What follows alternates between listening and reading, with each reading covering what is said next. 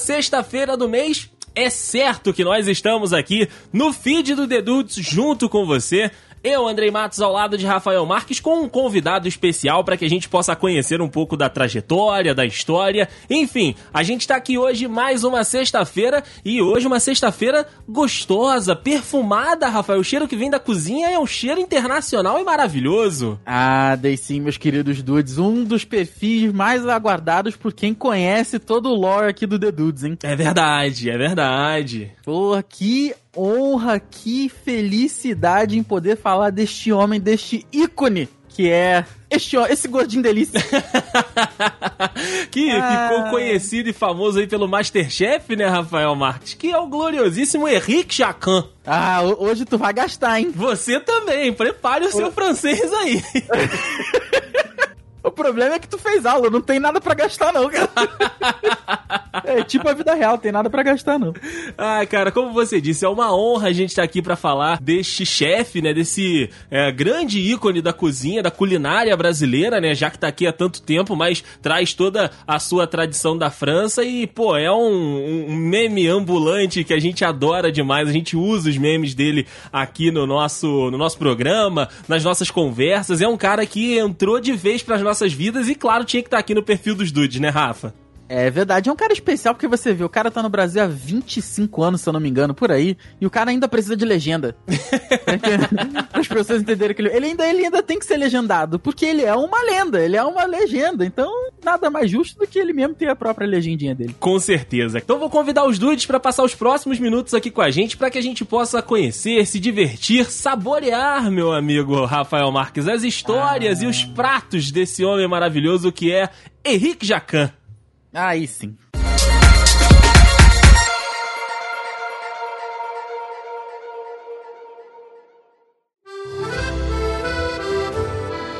E simples assim, Rafa. Henrique Jacan. Esse é o nome do homem. Não precisa de mais nem de menos. Mas pra quê? Pra que mais? Não precisa, né? Não precisa. Ah. O talento todo ele, ele consegue demonstrar ali na, na sua atividade. Mas o nosso Jacanzinho, ele nasceu em 1964 lá em Saint-Amand-Montrond, uma cidade francesa no departamento de Cher. E com quatro anos ele acabou se mudando para Dussuraron, uma pequena cidade tradicional também lá de Cher, situado né, ali no centro da França, próximo ao Vale do Loire.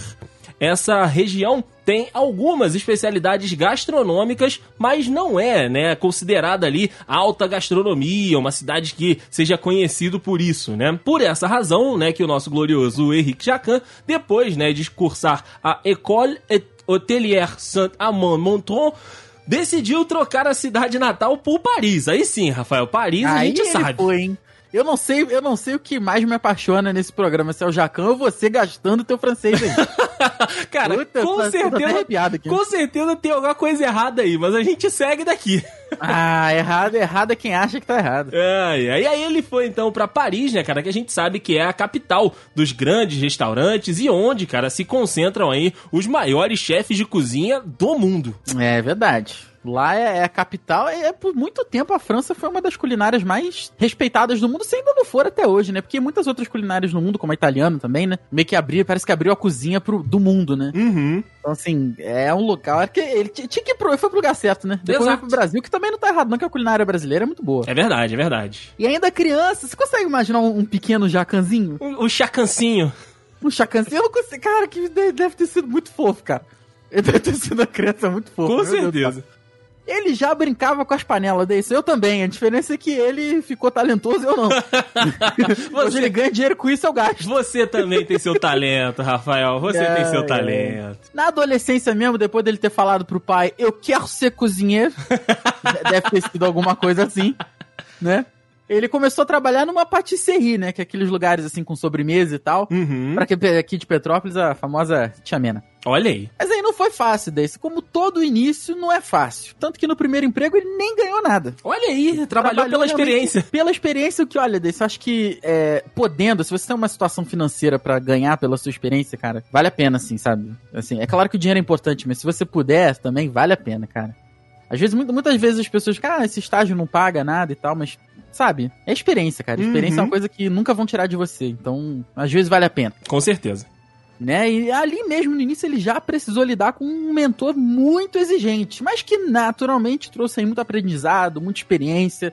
Ou seja, ele foi ele foi requisitado mas hoje ele entrega, né? É verdade, é verdade, cara. E eu acho que esse chefe, né, esses primeiras, as primeiras experiências que ele teve, né, cara, acho que acabou moldando, né, o Jacan, porque a gente vê que ele também agora é muito exigente, ele sempre quer a perfeição, ele sempre quer a apresentação e, e principalmente tudo que envolve, né, ali a, a, o, o, prato e o que ele tá servindo com a máxima da excelência. Então você vê que isso começou lá atrás, quando ele foi exigido e ele trouxe pra vida, né, cara? Às vezes até exagerando, como ele mesmo admite. É verdade. Ele fala muito também da apresentação do prato, que às vezes não influencia. Não, às vezes não. Não vai influenciar tanto no gosto, mas a apresentação, né? Que traz toda a chiqueza pro prato. Sim. Ele é bem exigente quanto a isso. É verdade, cara. E esse chefe, né, que acabou exigindo bastante aí dele, já atuava, né, em Paris, além dessa patisserie, como disse o Rafael, ele atuava em Paris também e acabou garantindo, né, ao Jacan que trabalhar com ele era uma oportunidade tanto para quem queria se destacar na, na, na, gastronomia. Então ele falou, ó, cola aqui comigo que eu tô, que eu sei do que eu tô falando. Aí o Jacan, claro, oh. não perdeu a oportunidade. Tá certo, o menino, menino Jacanzinho tava tava afiado. Sim, sim. E aí foi o que eu disse, né? Foi em meio a essa rigidez e essas broncas, né, que o chefe dava para ele, que o Jacan deu ali os primeiros passos na área. E aí, em sua terra natal, ele acabou trabalhando. Depois ele, como eu disse, foi é, para Paris, trabalhou em vários restaurantes com vários chefes renomados, e onde ele criou o nome dele lá também fora, né? Lá na França, que ele também é um cara que é muito respeitado e muito conhecido. É verdade, Deison. Aí chegou o ano de 1995. Foi um momento que o Brasil ficou mais alegre, mais chique, mais gostoso. Com mais tomperro, Rafael, mais tomperro. O Brasil ganhou um tomperro. É isso que aconteceu. Ah, o Brasil ganhou tomperro e legenda. Justo. Duas coisas aí. Justo. Né, que foi quando o Jacan... E caraca, 25 anos, eu acabei acertando mesmo. Foi quando o Jacan veio pro Brasil porque ele recebeu uma boa proposta de emprego. E é aquilo, né? Emprego, boa proposta, a gente vai para onde, onde o dinheiro tá, né? É, follow the money. Uh, e na época lá, como ele falou, como você disse, ele já trabalhava num, num, restaurante parisiense e ele queria ali abrir o próprio negócio.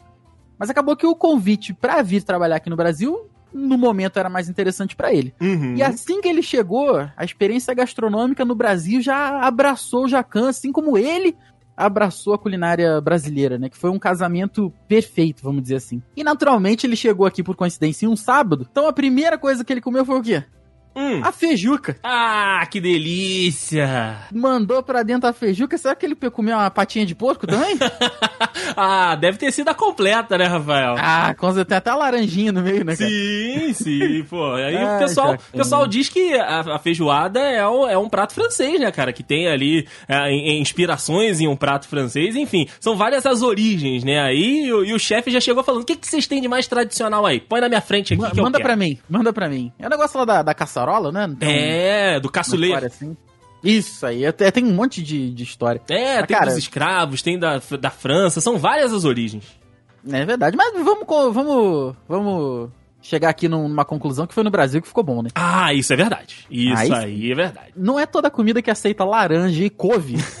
e, e, ainda fica bom, né, cara? É verdade. Você tem um ponto que, Rafael, eu, é difícil refutar. É difícil, é difícil. Bom, e embora ele tenha gostado, né, do prato, embora tenha curtido a experiência ali, a culinária do Brasil, né, cara, demorou para conquistar ainda o coraçãozinho do homem, né? Foi aos poucos. O Henrique Jacan, aqui no Brasil, ele comandou o Le Coq Hardy durante quatro anos. Depois, ele acabou assumindo né, a cozinha do conhecido Café Antique, especializado na mais alta gastronomia francesa. E depois de mais de 10 anos aqui no Brasil, cara, ele foi pra jornada própria, né? Foi pro voo solo com o La Brasserie, né? Que foi o primeiro restaurante do Jacan aqui, que também mexeu muito com a vida dele, cara. O Jacan ele é um dos embaixadores, né, da comida francesa aqui no país. E, cara, tem um ponto aqui agora que é muito especial, meu amigo Rafael Marques. O homem Verdade. patenteou o famoso e amado petit gâteau, cara. Esse aí falou: é meu, eu que fiz, eu que sei fazer. É, é, o, o cara é exigente. É, com, com, com coisas francesas, é, geralmente ele é muito exigente, né? Ou o tá petit certo. gâteau pra quem não tá familiarizado, né, cara, é uma sobremesa, né, de chocolate servida ali com sorvete. E o próprio chefe afirma, né, cara, que esse nome, né, que Petit Gâteau, o nome do doce, são as duas palavras francesas mais conhecidas no Brasil hoje. E eu tô pra te falar que ele não tá errado, não. Não tá errado não, cara. Não tá errado mesmo. Porra, se, se você chegar pra alguma pessoa na rua aleatória e fala, você gosta de petit gâteau? A pessoa vai saber do que você tá falando. Ela não sabe o que, que significa, né? Mas Tá Mas aí. sabe o que, que é? É verdade. Petit gâteau é o que? É bolo pequeno, né? Então, já que você falou nisso, eu trago aqui, ó. O nome dessa sobremesa acabou surgindo após, lembra aquele chefe, né, que exigia muito hum, do Jacan? Hum, Contestou uhum. o homem porque o Jacan fez ali um bolinho, só que ele era pequeno, né? Um bolinho de chocolate, pouquinho menor, né? Com um meinho ali é, é, mais, mais cremoso e tudo. E ele chegou pro chefe e falou: Não, isso aqui é, é, é, de propósito, é um petit gâteau, é um bolo pequeno. Ih, rapaz, eu tô, tô demais, hein? Hein? Porra, você é maravilhoso, Rafael Marques. Que Aí, Deise, como a gente sabe que é difícil você ter uma trajetória de apenas altos, né? Uhum. Em 2013, o nosso querido chefe viveu um dos piores momentos aí da trajetória profissional, imagina que até da pessoal também, que foi quando o Le Brasserie Tá, tá, tô aprovado? Tô tá, pô, você, você é, é, é, o que eu tenho que seguir aqui. Eu vou te falar que eu dei uma vidinha aqui no Google Trator antes. Mas tamo junto o Le Brasserie fechou as portas. Não, obviamente, por conta da qualidade do serviço oferecido, isso é natural. Mas pela dificuldade, sim, de mantê-lo numa área nobre de São Paulo, que a gente sabe que as coisas em São Paulo já são mais caras. Aí tu Verdade. Vai, vai me fazer um estabelecimento no Itaim Bibi, que é uma área bem nobre ali, né? Aí fica mais complicado ainda. Esse nome é maravilhoso, né? Itaim. Itaim Bibi. Pip, pip. Enfim. Foi mal. Ai, ai. Segundo o chefe, meu querido Deison, tudo ali subiu. O aluguel, inclusive, acabou sendo a maior, a maior despesa do Jacan e foi para 60 mil reais por mês. Nossa! E, e até os produtos em si ficaram mais caros, né? Mas olha, 60 mil de aluguel é Pesado. Complicado, hein? Pesado, complicado. cara.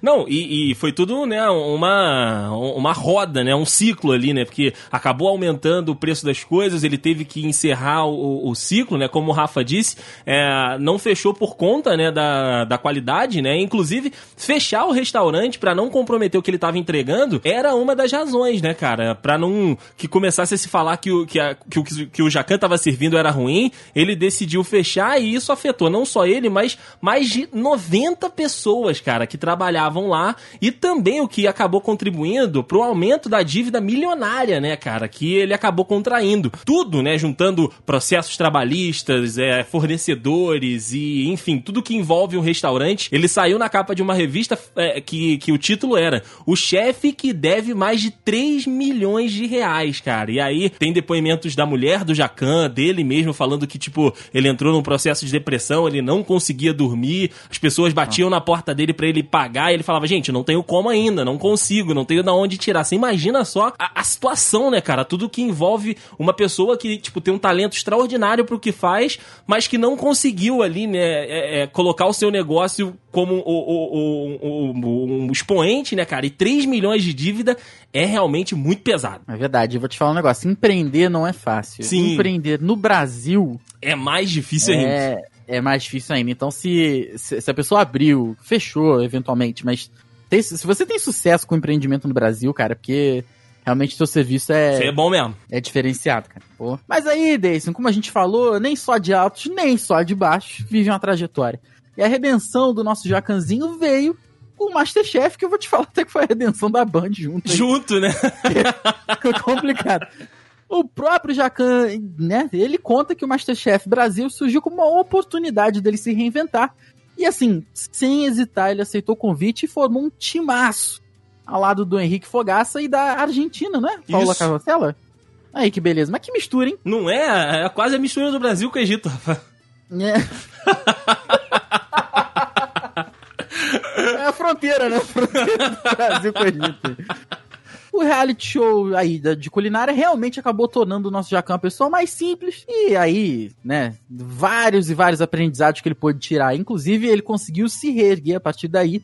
E hoje, com certeza, sem a menor dúvida, ele é sim um dos chefes mais renomados do Brasil. Com certeza, cara. O, você fala Jacan, as pessoas já associam, né, a, a atuação dele, né, no, no Masterchef, que começou muito na curiosidade, né, cara, que era um francês que mal falava o português ali, que era exigente e tudo, e você vê que nas, nas temporadas que vão se sucedendo, né, ele vai mudando a própria, o próprio comportamento, ele vai entendendo Verdade. mais como que funciona o, o fluxo aqui do Brasil, né, ele vai respeitando mais também as particularidades da onde ele tá. Ele fala que o Brasil foi onde é, a, abriu essa porta para ele, então ele agora, né, respeita muito a, a culinária brasileira e o comportamento do público brasileiro.